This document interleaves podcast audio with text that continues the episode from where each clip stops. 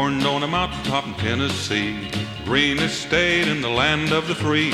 Raised in the woods, so's he knew every tree. Killed him a bar when he was only three. Davy, Davy Crockett. And here I stand, and here I'll stand. Let it go, let it go. The cold never bothered me anyway.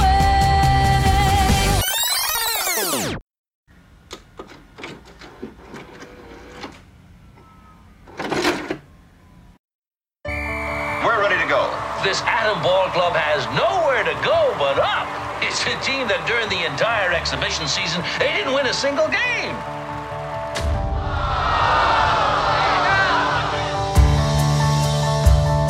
I'm up the creek, flat.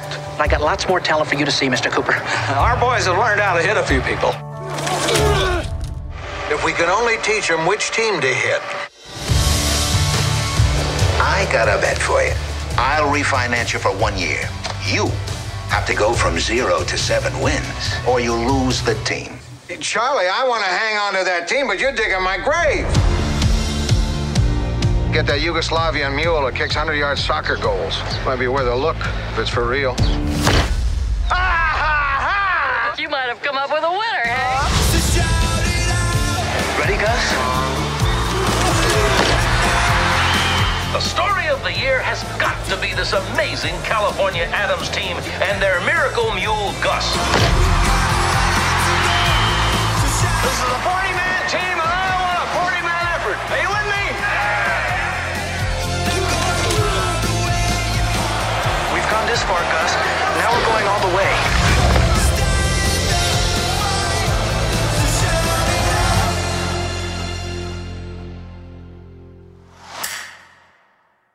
Welcome, everyone, to a farm-friendly episode of Be Kind Rewind. This is your Disney Plus movie podcast. I, of course, am Dan Teets, and it is my inevitable pleasure to welcome back to the show Kyra Hoggins. Hey. For those of you that came back after last week's episode, God bless you. God bless us, everyone. We have a better episode for you. Not that last week's was bad. It was just, it was not. The episode wasn't bad. The movie was bad. There we go. Thank you. I was trying to figure figure a way out of my hole that I was digging myself in. I got you. Thank you. I'm pretty good at digging holes, but every once in a while I can get out of one. Yes.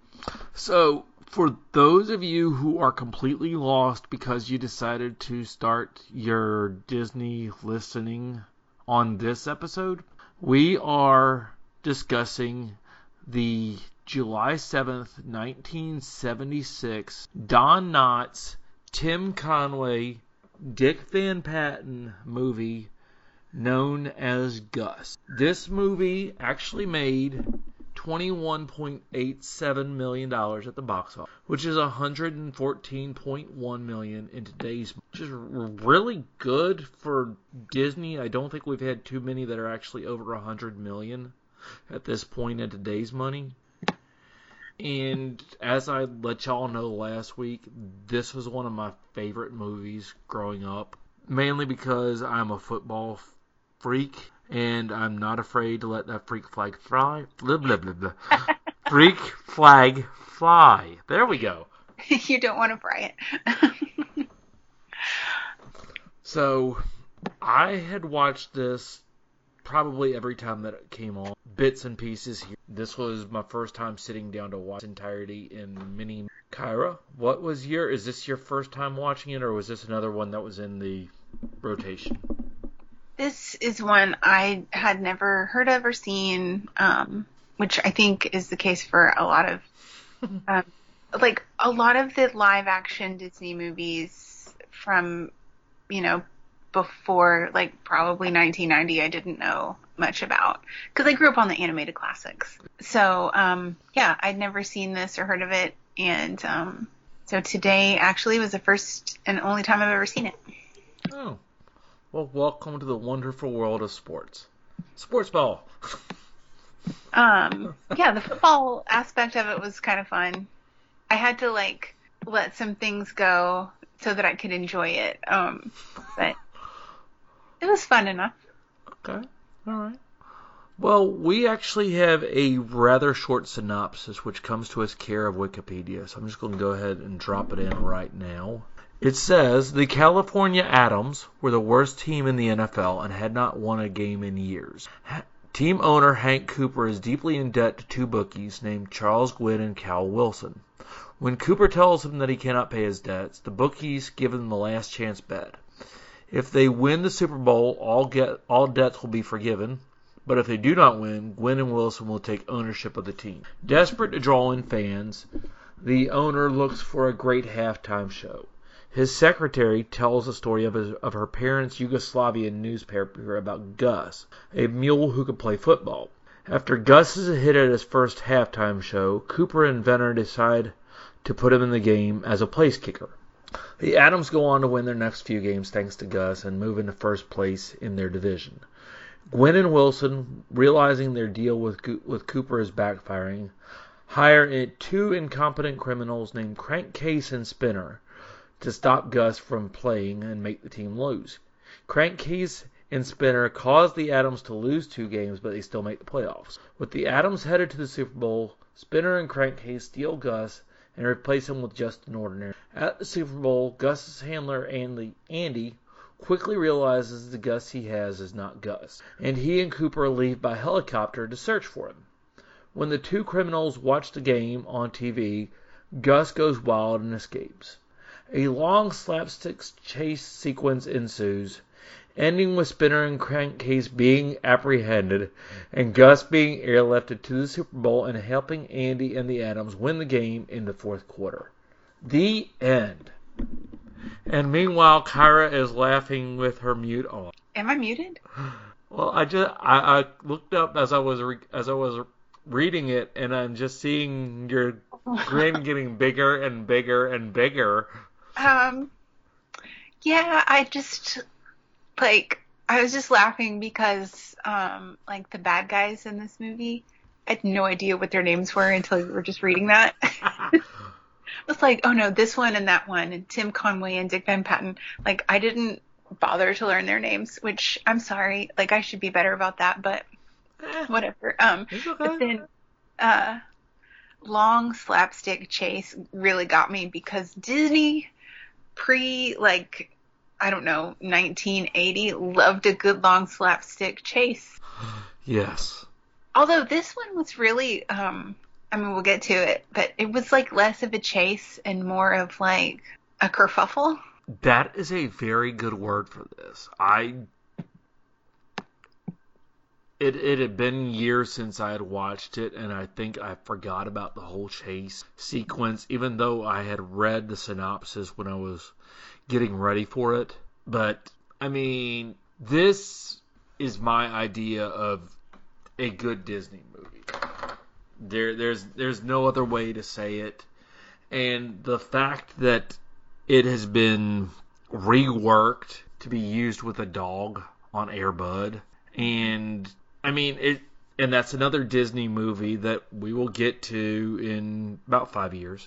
We're getting there, but it's I laughed, and my wife actually was sitting watching the movie, half watching. She was trying to take notes on a project that she was working on, but she looked up every time that I laughed, and she saw what was funny, and it was enjoyable for somebody just to like drift in and out of. It wasn't something that you had to really pay attention to unless you're sitting there trying to take copious notes like I was. Yeah.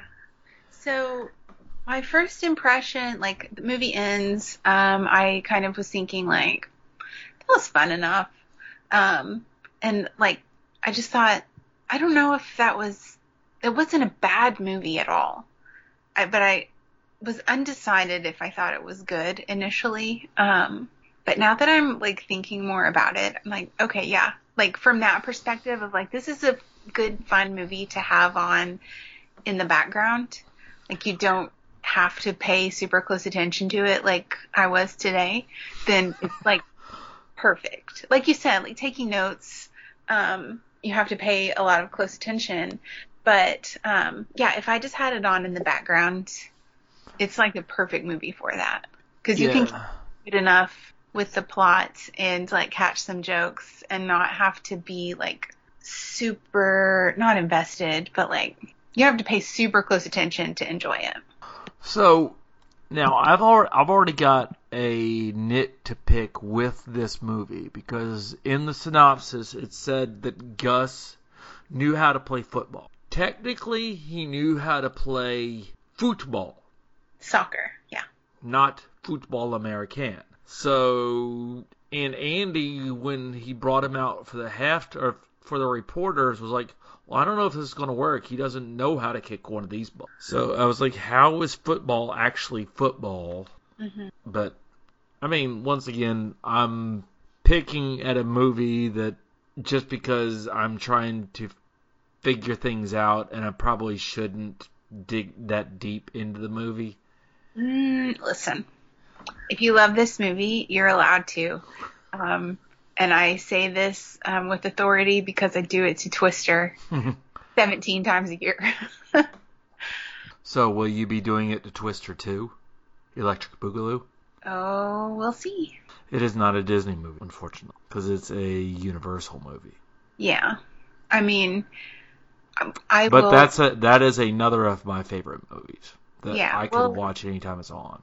We will uh, not cover it on this podcast, but if Twister two is any good or any bad, yeah, I'll probably rip it apart lovingly every time I watch it. Um, but we're here to talk about Gus. Yes. So cute. Now, did you notice that they actually had several big-name football people in this movie, of no. which two of the three got to keep their names?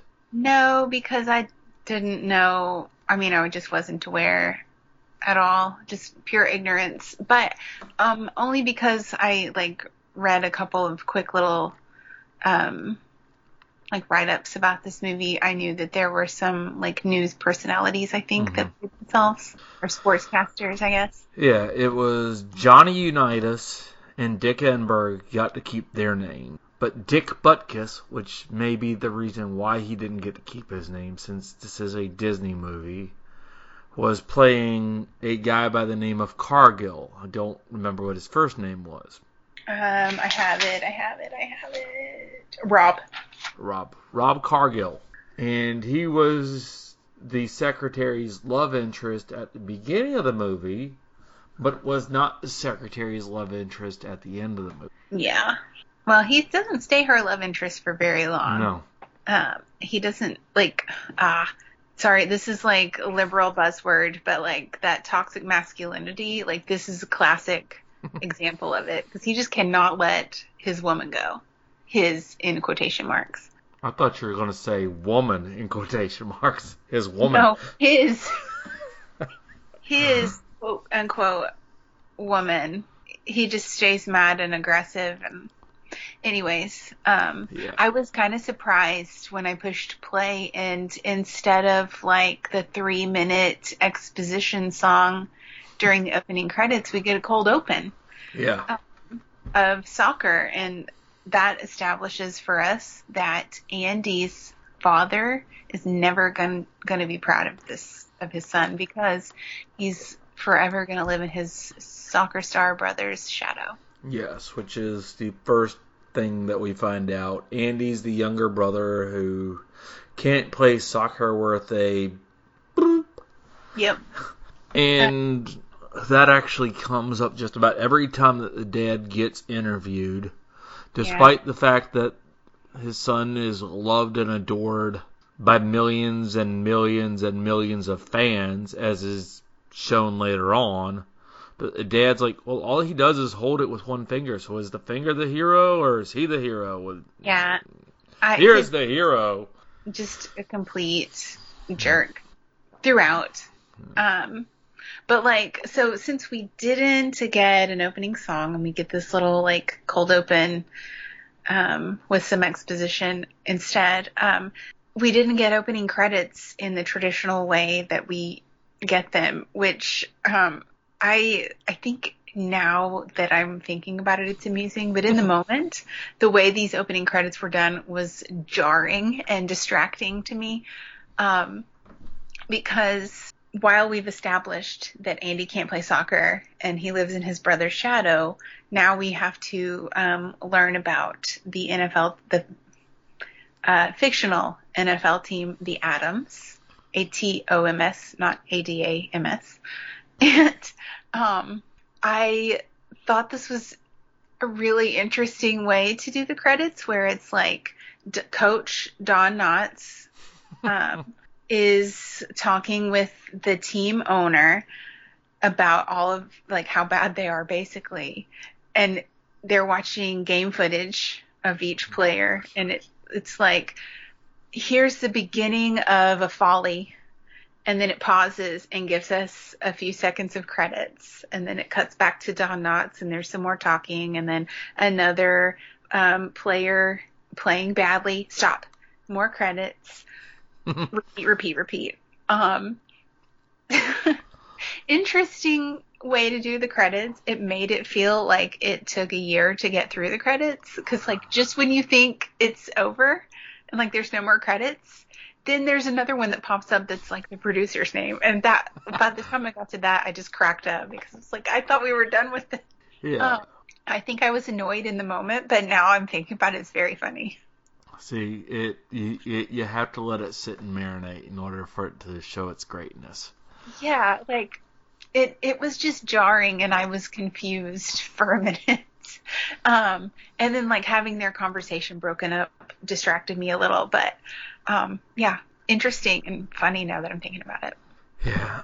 And so we get introduced to the Atoms, worst team in football, even worse than the Jacksonville Jaguars from two years ago, because they had not won a game in, I think it said it quite a long time. And the way that they were playing was very obvious as to why. Because when your kicker is the best player and he goes into retirement because he's been assaulted by his teammates when he kicks a field goal, that kind of shows you how bad you're. And the badness extends to the band. And the cheerleaders. Yeah, you know, I laughed so hard when the band... The, okay, so so we've got the Atomettes, because, I mean, obviously you can't have any other name other than that for the cheerleaders. And there's this one who I guess is the head cheerleader, and she starts doing flippy-doos and flippy-doos. And she... She does a back handspring into the drum. And the dr- and this was after some other calamity had shown that the band... wasn't even playing their own music, but instead it's a record on a record player that was very covertly hidden until the drum goes rolling off and knocks it off its hinges, and then you're like, oh my gosh, these people yeah. are... There is I... nothing good about this team, nothing. except for Tim Conway, uh, except for Don Knotts. I have a question. Um, did N F L teams actually have bands at any time? Because, like, college team, N F L, or maybe they just throw that in there. Although you hear the band playing through some of the football scenes later on, so. I don't think... All right, hold on. I'm trying to... They may not have a full band, but I know that they have something, because when the Washington Commanders were the Redskins... Whenever they scored a touchdown, they would play their theme song. So I don't know if that was canned or if at one time they actually had a live band. Mm-hmm. I mean, we're talking thirty years ago, and anything was possible back. Yeah. I I just I wondered that while I was watching. Like, is that a thing? Um, but yeah, they're they're just bad. It's all bad. And then like Mister Cooper, the um, owner, the team owner, is like, got some debts to pay off or something, and he's like, for some reason, trying to hold on to this team even though they're so bad. I think I yeah, and his and his debts are from gambling, it looks like, which is something that would actually raise his ugly head about ten years later in baseball, because Pete Rose was kicked out for betting. So I don't know if he was going to the track on a Friday night instead of watching the Adams play, and that's where he racked up all this debt. Mm-hmm. But he couldn't pay it, so yeah, they they have their first preseason game, and Gus comes over and wows the crowd in the middle of a forty-one to nothing loss to the Browns. Yeah, it's funny to me that um, that was their plan to turn things around, was to get a good halftime act instead of like investing in their team and trying to help them be better. Yeah. And if they're this bad, how did they get recruited into the N F L? But we're not supposed to think about that. Um. Well, but with most with most expansion teams, they aren't good the first few years, and they may have been good at one time and just are in a constant rebuilding mode, which is what N F L coaches say when they don't win for several, don't win the big game for several years. Yeah, that sounds like um, like the Oklahoma City Thunder. Um, I love him, big fan, always love the Thunder. Um, but we've been in a rebuilding year for like five years, and um, like since we lost Russell Westbrook, and also like O U football right now, but also O S U. It's always a rebuilding year if you're playing bad. Yes. Anyways. So the bet was originally that they had to win half of their games, which this was a fourteen-game season and they had to win seven. But the bookies like, well, no, let's go ahead and make this really interesting. Y'all win the Super Bowl and we'll just waive everything. And I don't know if I would have actually accepted that bet if it wouldn't have been a Disney movie. Yeah, it sets them up. I mean, like, they're clearly already the underdogs, but it gives yeah. some, like, stakes to their underdogness, I guess, for them to make a comeback, I guess. Um, so, yeah, like, where were we? Uh, Gus is an amazing kicker, and they, like, it's so weird. They decide they're going to play him? Yeah, so...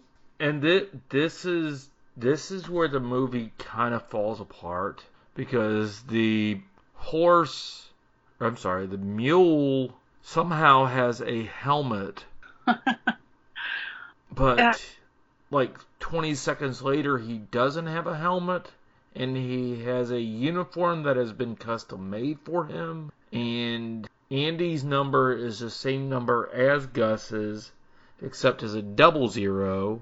Mm-hmm. Which I believe that's actually a penalty, because you can't have the same number on the field at the same time, because in college you can have an offensive number zero and a defensive number zero, but never the twain shall meet. And you do occasionally have penalties where a guy runs on the field and you actually hear it called illegal substitution. Well, but I don't know about that, but what I do know about is, as you said, Gus has a helmet. Mm-hmm. Andy mysteriously does not have a helmet in this one, like, first scene, and mm-hmm. actually through a lot of his, like, time on the field, he's not wearing a helmet. Um, but like you said, in the very next shot, Gus's helmet is magically gone. Mm-hmm. Um, it cracked me up. I had to pause it so I could write it down. Um, I love a continuity error like that. But, like, um, they've, like, got him playing on a technicality because there's no definition in the playbook for what player could be. Yeah. Um, Rule five, Section one, does not define the word player. So, uh, I thought it was kind of funny that, um, like, somehow Gus kicking field goals turns the entire team around. Um, they start winning. Is it just because he's kicking that they're winning? Yeah, because when the talent scout or whatever, the guy that decides to actually get him on the field set, goes out to watch him, he says, he's kicking a hundred-yard field goal. And then the next thing that we see is he gets hit by a line drive kick, And he's like, but his accuracy at one hundred ten is not so good. Yeah. And so, backing up, they bring him over as a halftime specialty novelty one-off act. And somehow the sparks fly between the secretary and Andy. Well, it's actually because Gus plays sick, and then all of a sudden the doc, the vet comes out, and she has to break her date with Mister Butkus. And as soon as the vet gets there, he's fine. Yeah, it's like implied. Yeah. That, and so and so he's like, well, in my country, when date canceled, date canceled. Mm-hmm. And so they go on a date. So obviously, Mister Butkus and the secretary were not going steady, because I think that was the term back in the seventies. Yeah, they weren't exclusive. Yes, there we go. And so they end up going to the drive-in movie, and we get Jaws from the double oh seven movies crawling out of the top of a beetle. Uh, okay, so when this, so uh, Cargill, Butkus, whatever, like, is, like, determined to find them. He's going to interrupt their date and beat up Andy, I guess. Yeah. Uh, so he, like, sees this steamed-up V W, which made me laugh. I don't know why, because I was like, I kind of want to watch The Love Bug now. Um, but when he comes out of the top of that car to, and, like, is so big and tall and, like, intimidating to this giant football player, like, linebacker, yeah. uh, I did not know him from any double oh seven movies. I recognized him as um, a character in the Adam Sandler classic Happy Gilmore. Yes. And I was delighted. Yeah.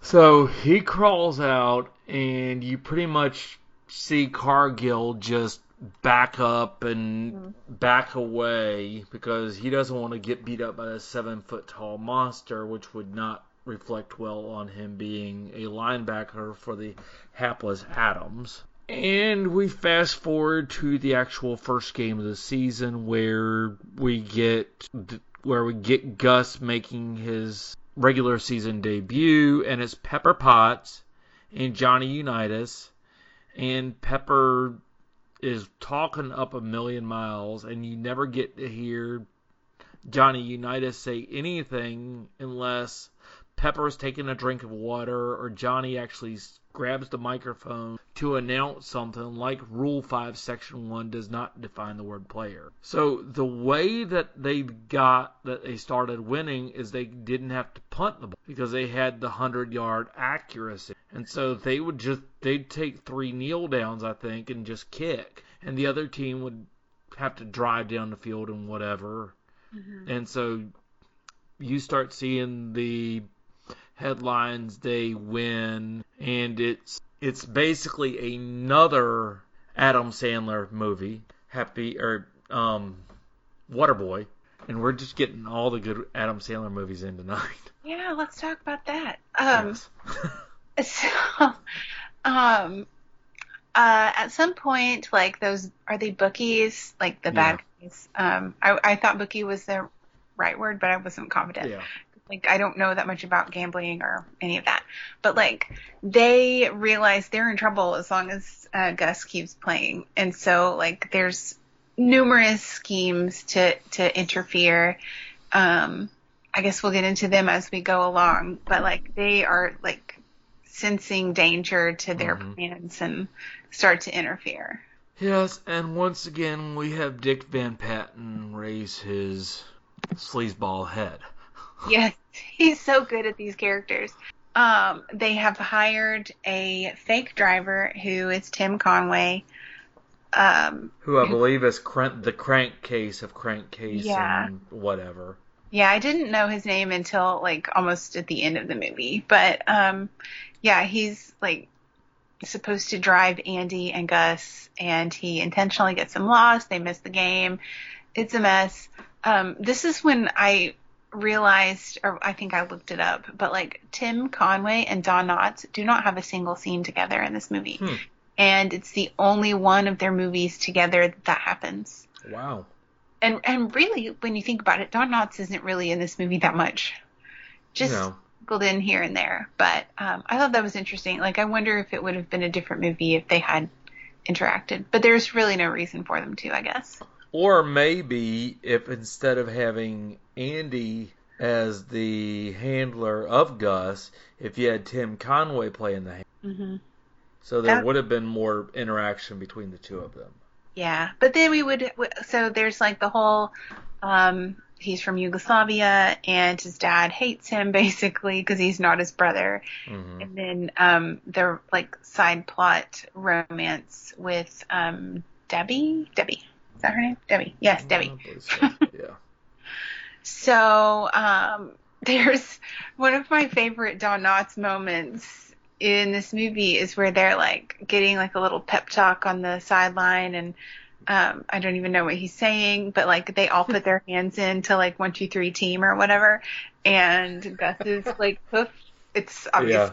not a real mule, but um but kind of pops in there into the little um I don't know what you call that, hand stack huddle.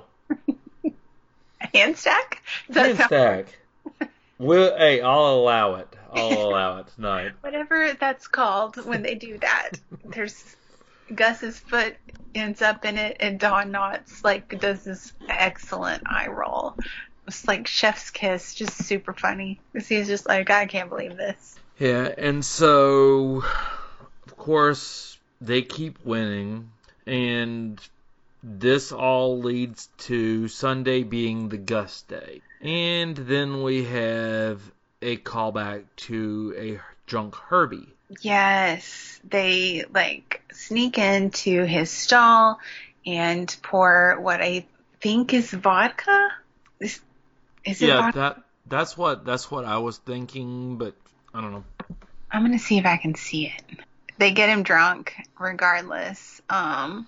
He shows up to his own little celebration extremely and obviously tipsy. And mm-hmm. it's like, I mean, of course, in real life, that's not the case. But um, just like, I can't believe that they showed that. Oh, no, they didn't put in his water. They dumped it over his oats. And so after they lose their second game, the bookie's like, well, how about I just go ahead and buy you out? We'll just go ahead and call it even. I'll buy you out. We'll be done. And Ed Asner, who is the owner of the team, mm-hmm. says, you never switch mules in the middle of a shave. And that cracked me up. I don't know why. Is that a real? No. Anything? No. um... The interaction of, like, the main bookie, I don't remember his name, and uh, Mister Cooper was funny. Like, it, it, I, I thought it was kind of interesting to see them constantly talking throughout the movie, because you think you're not talking to the guy that's trying to, like, mm-hmm. screw you out of your football team, but they're just in constant contact, it seems. And so, after they lose the second game, they decide to put Gus under lockdown, and well, hold on, wait. Some sometime during that during this, Mister Butkus gets traded to the Michigan Mammoths. Oh, because he like they've gone on a winning streak, mm-hmm. and um, as they're getting off the plane, Debbie runs past him to Andy and gives him a big ol' kiss. Mm-hmm. And um, then it's clear that Cargill has it out for Andy and attacks him during a game. Mm-hmm. Um, not before he, Gus kicks him through the field, through, through the yeah. um, goalposts, which is silly. But, uh, yeah, he gets traded. Yeah, and so once again, the bad guys are seeing the good guys start to win, and they decide, well, we know that Andy's got a girl, so let's go ahead and use that to our advantage. We don't try to kidnap the the mule. We'll take care of him. And so they call and say, well, don't come down to the hospital knowing that Andy's worried about her and he's going to show up. And Mister Cunningham. I can't. I cannot for the life of me remember what Mister Cunningham off of Happy Days' real name is. But he's the doctor, right? Yeah, he's the he's one of the he's he's the fake doctor that was Spinner. He was the one that wasn't being played by Tim Conway, obviously. Right. So he's he takes him in, tells him to get dressed or get dressed into the hospital gown because they need to get a blood transfusion. Poor Andy, like, is he really this dumb, or is he just, like, unaware of, like, how things work in America? I don't know, but um, I guess you're not supposed to, supposed to think about that. Yeah, but and... how do you keep believing this guy? And so he's like, well, what's your blood type? I don't know. Well, that'll be fine. We'll we'll use it. Yeah. And so they and so they take his they take his clothes, throw them down the laundry chute, and Tim Conway's outside standing sentinel, making sure that nobody comes in. And Nurse Ratched comes up and tries to get in, and Tim Conway makes a comment about him being cuckoo, and there was a comment about Dumbo for some reason. And then at this point, Andy sticks his head out and says, I have to get to the game. And the nurse is like, oh, yeah, yeah, whatever. And just lets him go on his way. And so the next thing that we see is Andy trying to tie bed sheets together. Trying to and, get out the window. Yeah. Or that's what we're led to believe, because then we hear a Wilhelm scream, and Tim Conway comes in and gets stuck in the window, and Andy runs out in his hospital gown, which this is the only hospital gown that I've ever seen that has not flapped open in the back. Yeah. When you're running away. It's basically just like a dress. Like, there's no opening, which good for us, I guess, yeah. As viewers. But, um, yeah, it's like... I I don't know. The hospital scene, I, I think I was just having a hard time, like, paying attention. There's, like, some weird skeleton. Oh, he's got an X-ray machine, and so there's, like, a you can see them fighting. Like, it, that was silly. Like, I wish I hadn't seen that part. And uh, for some, well, for some reason, first of all, there was a cat in the X-ray room. Right. Why is a cat in the hospital? Unless it's, unless it's working with doctors. It's a whole totally different movie that we won't get into. And then, yeah. So, Mister Cunningham comes in, hits the button. Andy's X-ray flashes up on the screen, which, once again, that's not how X-rays work, because, I mean, but Disney. And so, he turns around, sees him, somehow leaves the X-ray machine, and nobody dies from radiation exposure from the two-minute fight. Okay. That was very loud. Well, that just shows that we've been going on for a long time for no, recording. Ah, uh, listener, sorry, but if you need the reminder, take your meds. um, so, yeah, there's like this whole fight scene, or not fight scene, but like Andy's trying Scuffle. to get out there. They're trying to keep him from escaping, mm-hmm. uh, so that he's not at the game, so that Gus can't play. Is like the whole end game of it. Um, The fake doctor goes down the laundry chute, which that was kind of funny. Um, but then poor Andy, like, arrives to the game. Does he arrive? But he, like, shows up just in time um, that Debbie has taken his place. Mm-hmm. And they win the game. And he's like, I'm that replaceable? Yeah. And he can do my job. Maybe my dad's right. Yeah, and so he gets... ready and hops on the next airline back, but not before he had a few fans come up and ask for his autograph, mm-hmm. which should have shown him that he wasn't just the finger that held the ball. Yeah, he's, like, inspirational. Yeah. And so, like, while he has decided to run away and go home to Yugoslavia, um, which, like, dude, you didn't even, like, sell your mule to this guy. You're just, like, going to leave him? Yeah. Come on. Um, but, like, Gus becomes ill. Yeah. Because he misses Andy. Like, and, it, like, it's pretty clear right away, like, he's not going to get better until Andy comes back. Mm-hmm. Um, which then leads Debbie to chase Andy to the airport, which I like these, like, airport scenes uh, where it's like, I've got to catch him before he gets on the plane, or she, whatever. Um, in this case, it's he. And they confess their feelings, although she doesn't directly. Yeah. But just like, you got to come back. Like, you can't just leave. And and then you're left thinking that he actually gets on the plane because... we cut Ed, Ed Asner talking to Debbie, and somehow Andy has snuck into wherever the, wherever Mister Asner is. Yeah, I think it's like in his home. I, or it might be at the um, farm or whatever. Yeah. And so happiness ensues. The next game, Gus kicks fourteen field goals, which that's forty-two points. Math's hard. I'm like, wow, he's kicking that many field. Like, are they getting any touchdowns? No. Or is Gus carrying no. the team? Gus is carrying the team because there is never a touchdown scored. Yeah. So, I mean, that mule could kick.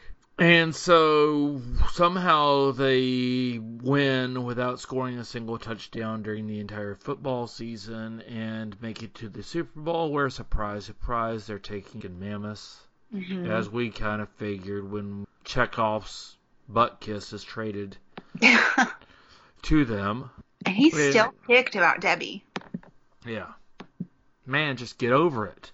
Uh, and, and so they decide, well, we're just going to try to kidnap the mule one more time. But we're going to do a good old bait and switch. Yeah, this, like, I, I honestly didn't see this coming. Um, they, like...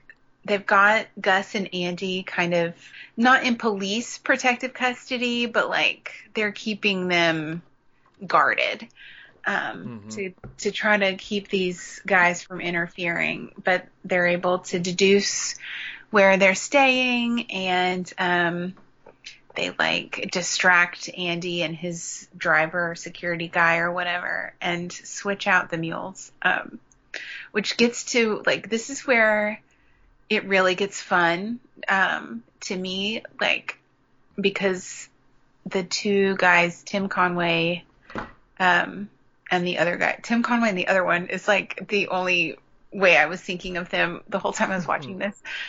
Um, but they, like, they get him in, switched in the trailer, and then take Gus into their hotel. Yes. Which is which... where the silliness begins. And they requested two twin beds, and I don't know if these are California twins, because these are like king-size, California king-size beds that both of them are sleeping on. Yeah.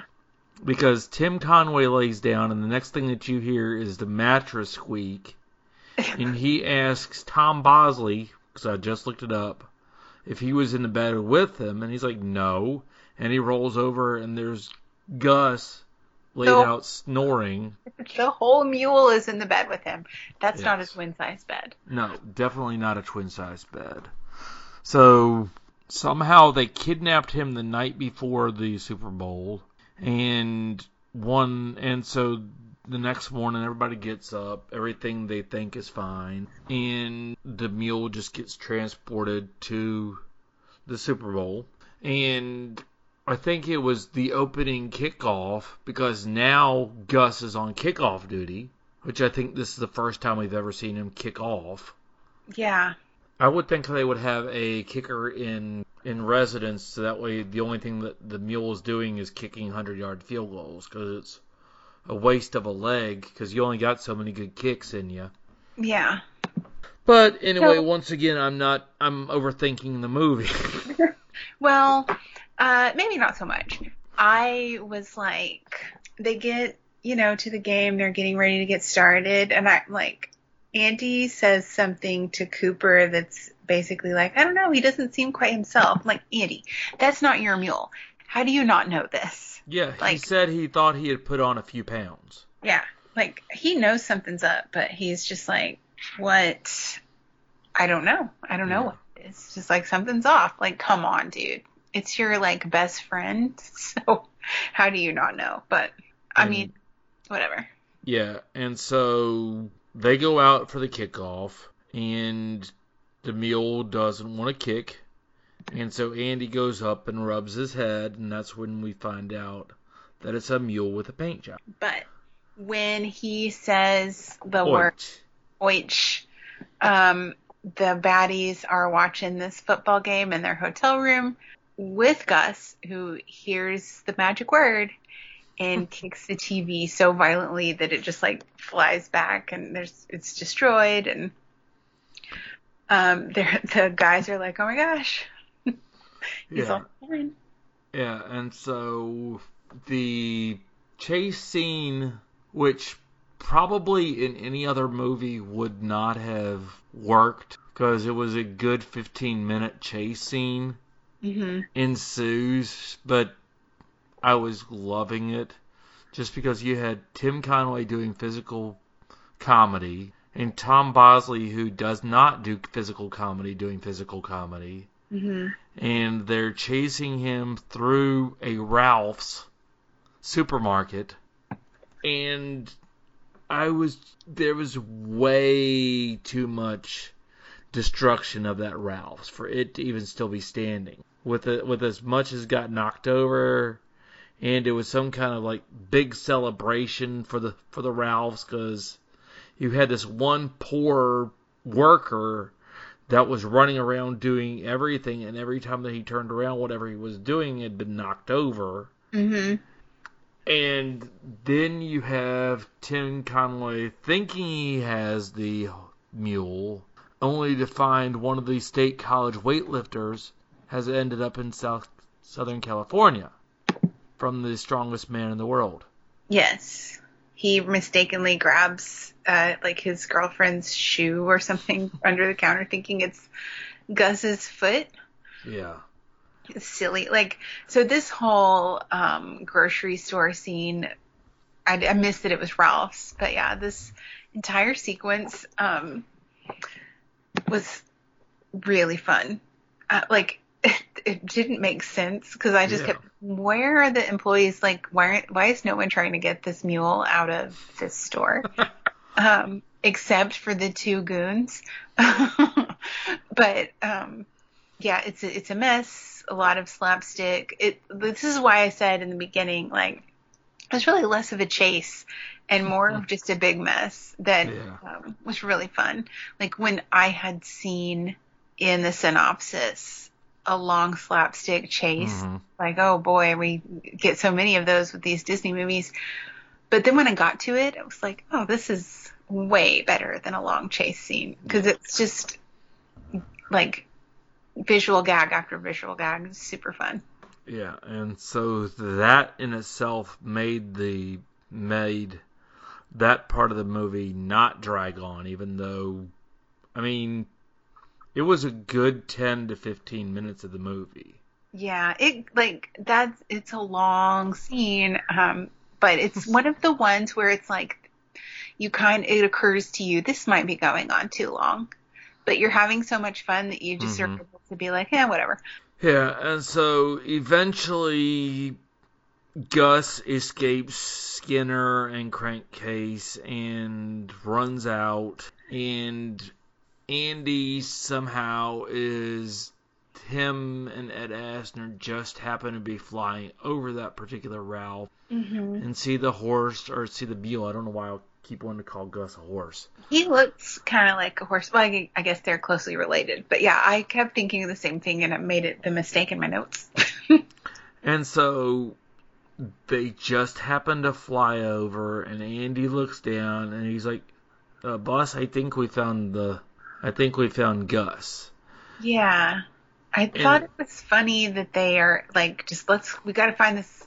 They paused the whole Super Bowl for them to go find Gus. No, they didn't pause the Super Bowl. Oh, they didn't? I thought they the, stopped the game. The game was still going on, and the other team was scoring points. Okay, that makes sense. Now I feel silly. I really thought they, I was like, why would they pause the game? But they didn't. They didn't stop the game. Okay. And so as they're going on, the next thing you know, we've got somehow they rig up a harness, which didn't make sense, and airlifted him out of the Ralph's parking lot, and they fly over the Colosseum, which I'm pretty sure is a no-fly zone, and just sit down in the middle. Well, they touch down, first let Gus out of his harness, and then they actually touch down the helicopter. So Andy can get out. Yeah, so Andy can get out, and Ed Asner can get out and run over to the sidelines, and then Gus starts turning into a kicking machine. Mm-hmm. So I maybe wasn't paying close enough attention at the beginning of the Super Bowl, but when we come back to it, it's just a giant mud puddle. Was yeah. it? And it wasn't raining, right? Well, no, the the game started, and it was, I think, the monsoon from Tetacum, from Metacumbe decided to make its way over to California because it was very bad rain, and then all of a sudden the sky just clears and birds start singing, and and they're just left in a football field of literal mud. Just mud. Yeah. Um, yeah. Which are sometimes the best games is when it's been raining and you get a good mud bowl going. Yeah. Because nobody we, can tackle, and then it's like seventy-three to sixty-eight or something. The mud, like, does actually, like, play a role mm-hmm. in what happens next. Like, Gus is going crazy, kick, kick, kick, score, score, score. um, yeah. The You're... itchy and scratchy show. There's, like, they're about caught up, or maybe they're in the lead now. It's almost over. But um, Gus needs to kick the ball one more time. This is so weird and funny to me. But, like, he slips and misses. Allegedly. Somehow, well, I don't know. And and it's, like, looking like Cargill's, like, about – he's, like, out for revenge still. And so Gus slips, misses the kick. How does he pass the ball to Andy? I mean, the physics on the ball squirting into people's hands is very unrealistic, but at this point in time, we've watched a mule kick seventy-five field goals during the season, so Disney... Yeah, it's like Disney magic. I was a little confused about, um, like, the rules here, because I was thinking, like, that ball is down. It was in the air, and now it's down. Maybe they should have started another play there, but also maybe maybe I'm wrong. It was like a loose ball. Yeah, the the if it's if it's college and a player actually touches the ball, then it's down. But in the pros, if the ball is touched, as long as they, as long as the player isn't touched, the ball, the play continues. Okay, so I was not clear about that, and I thought, why are they still, like, why is it still going? But that that makes it clear as mud. Um, ha ha! See what I did there? Yeah. Um, it's a very muddy game, and it's shockingly sunny. I guess it is California, so maybe it's still sunny there while they're playing this game. But um. Andy gets his hands on the ball and um, mysteriously seems to run in the wrong direction at first. I was, like, confused about that. Still loose ball, and he ends up scoring a touchdown with Cargill, like, hot on his heels. Like, why didn't he just tackle him? He was close enough to grab his shirt. He could have taken him down. But... That, then we wouldn't have the happy ending that we want. So. Well, but see, with that, the ball, I mean, he tried to tackle him, and he pretty much ripped off Andy's shirt, showing that Andy did not have on any pads. Yeah. Which is another whole issue with the movie, but what can we say? Yeah, and he's not wearing a helmet either. Yeah, which technically would make him an illegal player, but... I wonder if they're, like, somehow counting... This makes no sense. I guess we're not supposed to think about it, but wonder if they're, like, somehow counting Andy and Gus as one player, because he's just supposed to hold the ball. Well, no, because in a field goal you have the you have the place you have the place kicker and the holder, because it used to be the the holder was the quarterback. But I mean, in Gus, in Gus's, it's his handler. But anyway, so the Atoms win because they scored their first touchdown in eleven seven seasons. And it was Andy, and it was an accident. Yes. He ran real fast. Yes, that boy was a running foe. um, th- there's, like, celebrations. Don Knotts, like, passes out, and they're getting yeah. out smelling salts, which made me laugh. Oh, boy. And that's that's it. Um, Dick Van Patten, old D V P, and the other one, whose name I have no idea, are just, like, stunned, and oops, they lost. And, and, then, did, and did you notice how quickly everybody left the stadium?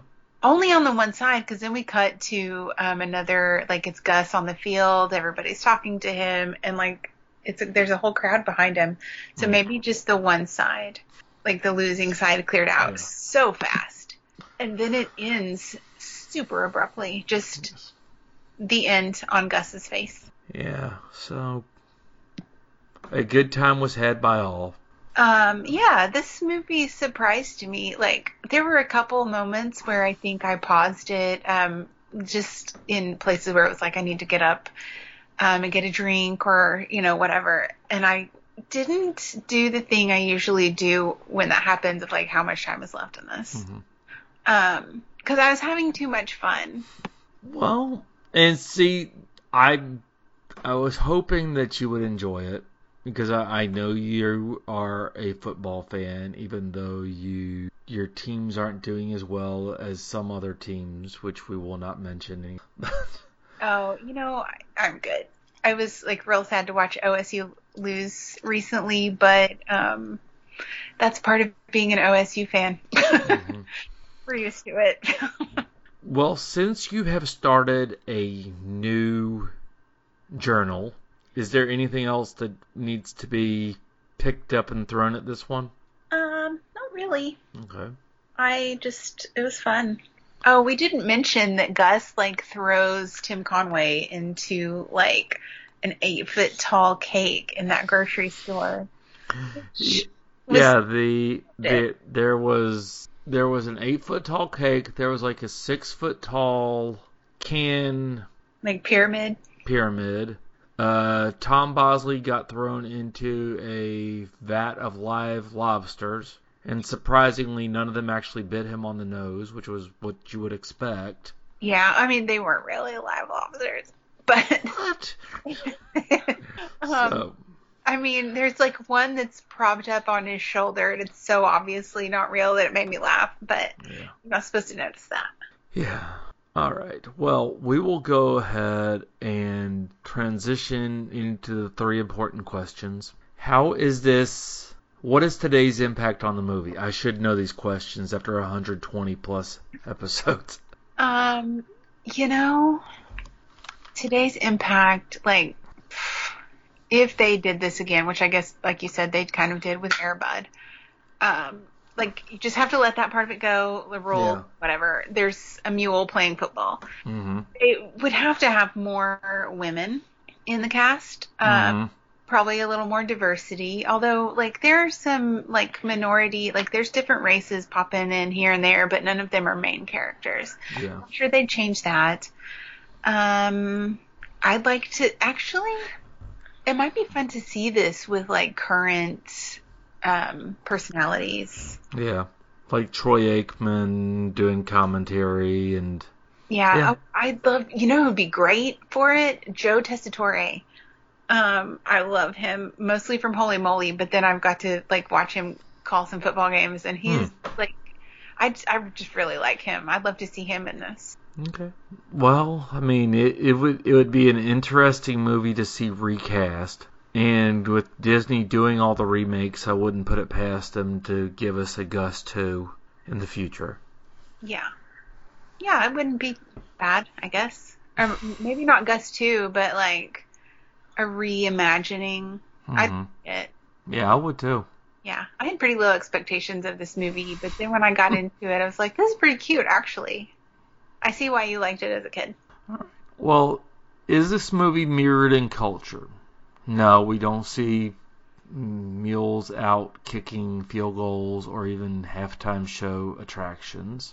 How does it fit into today's society? It's fun, it's slapstick, there isn't anything that's not politically incorrect about it? No.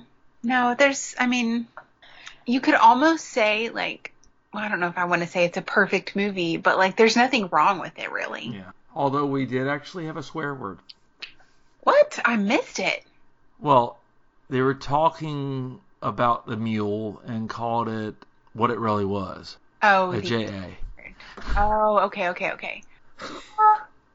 Yeah, I guess for nineteen seventies Disney, that's a big one. Yeah. It didn't even register. Usually I would notice something like that and be like, not scandalized, yeah. but just like, what? Disney? Is this yeah. rated G? Yeah, but that, that was that was the only thing that actually, I mean, if it if it were today's movie, it would be rated P G. It'd probably have a few more swears just to keep things relevant, I guess. But it... I don't see where this movie wouldn't fit. Yeah. There's, n- it's pretty much a perfect movie, in my opinion. Yeah. I mean, obviously it's no Robin Hood, but... um, no, there's there's not a thing wrong with it, really. Um, mm-hmm.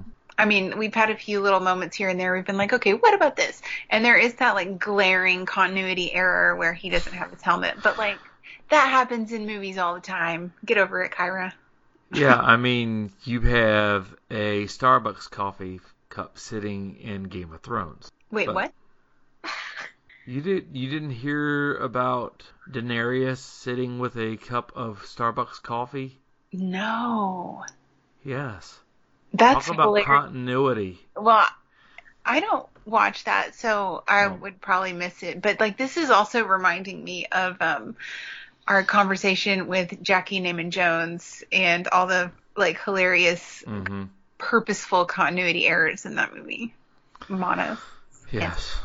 Yeah. And for those of you who have no clue what we're talking about, go back and listen to episode one hundred. You will have a great time listening to it, and it was a great first interview for the show. Yeah, that was fun. All right. Also fun is... your thoughts on Gus. We want to know them. Yes. And as always, you can reach us at Be Kind Rewind D M P. The D M P, as always, stands for Disney Movie Podcast. Um, we always leave you with homework, which makes people jerk back now that school is almost out for the break. But this next one is... another favorite of mine. This is the original Freaky Friday. So that one is... we're getting almost to the end of nineteen seventy-six, so we're getting close to the first Star Wars movie. I know. I'm I'm scared. Yeah, that feels like a big one to talk about. We'll have, yeah. We may have to, like... well, we can talk about this later, but... yeah, yikes. Star Wars. Yeah, so th- this one is the very end of seventy-six, and we also had a couple of other movies that were released around that same time. One of them is The Many Adventures of Winnie, P- Winnie the Pooh and The Tale of Two Critters, which I have no clue about that. But that's your next couple of movies to watch. As always, we love feedback, so drop us a line. Let us know how you felt about Gus. Let us know if you went back and listened to episode one hundred, what you felt about that. Or if you're a new listener and you just came in to see your first episode, tell us how you found us. We'd love to hear from you. Disney, uh, yeah, Be Kind Rewind D M P at gmail dot com, and we will read your email on another episode. But it's that time. So until we speak again, stay safe, stay hungry, and watch out for mules with a paint job. Bye, everybody. Thank you for listening. You can send us feedback at bekindrewinddmp at gmail dot com. We welcome any kind of feedback, and it might get read on the air in a future podcast. Once again, the email address is bekindrewinddmp at gmail dot com. If you have a moment, please rate and review our podcast on whatever streaming service you are listening to us on. This and word of mouth are the two ways to help us reach a larger audience. Thank you in advance for doing this. Thank you again for listening, and we hope you have a great day. Goodbye. Welcome to the wonderful world of sports. Sports ball.